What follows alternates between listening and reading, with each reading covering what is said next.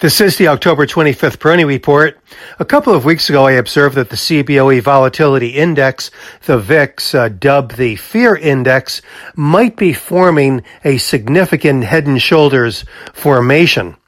And I saw that as a, a, constructive indication that perhaps the worst fears and concerns uh, regarding the many factors that daunted the market uh, through much of this year have been discounted by investors.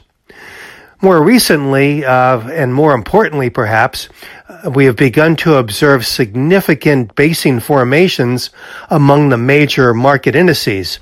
Not necessarily head and shoulders or reverse head and shoulders formations in, in those cases, but instead, and even more uh, positively, we're seeing uh, these uh, cup bases or these saucer base uh, patterns uh, forming. And as I've mentioned in the past, the uh, cup base formation uh, can be very significant for its uh, longevity and uh, durability with respect to not only establishing a base, but launching a rebound.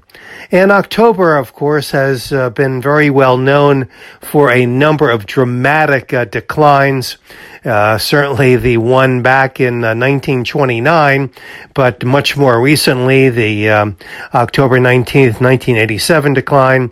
There was a big one uh, again in 1989. Uh, that was a, uh, a Friday the 13th and a full moon and all the trimmings that uh, went uh, with it. So October is mostly known for the declines, but what is not as well uh, understood or known is that October often delivers a very significant uh, pivot.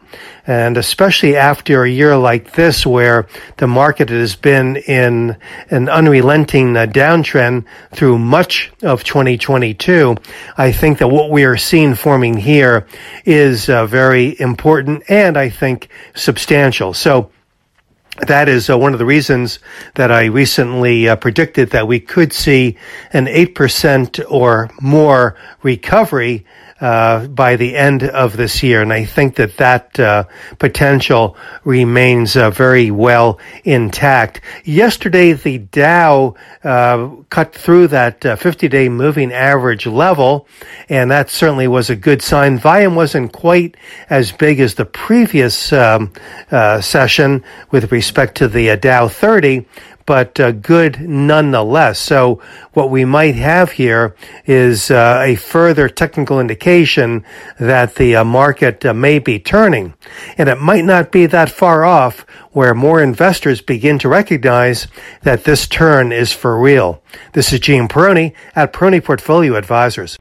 All expressions and views presented on this podcast are the opinion of the commentator and may be subject to change.